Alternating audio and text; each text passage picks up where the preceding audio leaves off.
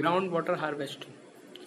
A campaigning for water conservation and water security through citizen participation is underway for July 2019 to 15 September 2019.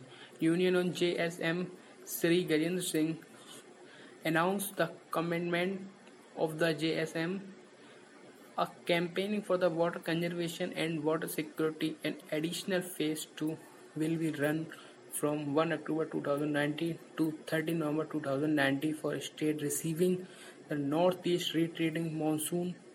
The focus of the campaign will be on water stress district and book in different states.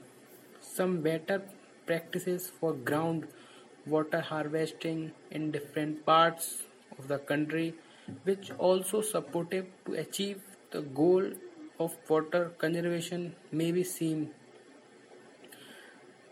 Dobhas are individual structure for water conservation which were prevalent in the region, regaining popularity during the ongoing water crisis. Rainwater which can be used for irrigation purpose during non-rainy months. This reduces the dependence of the farmer on monsoon and help them diversify their cropping pattern. The construction of 1 lakh dobhas was taken up state government in mission mode during 2016 in order to deal with water conservation in the wake of several heat and poor rain in the last two years.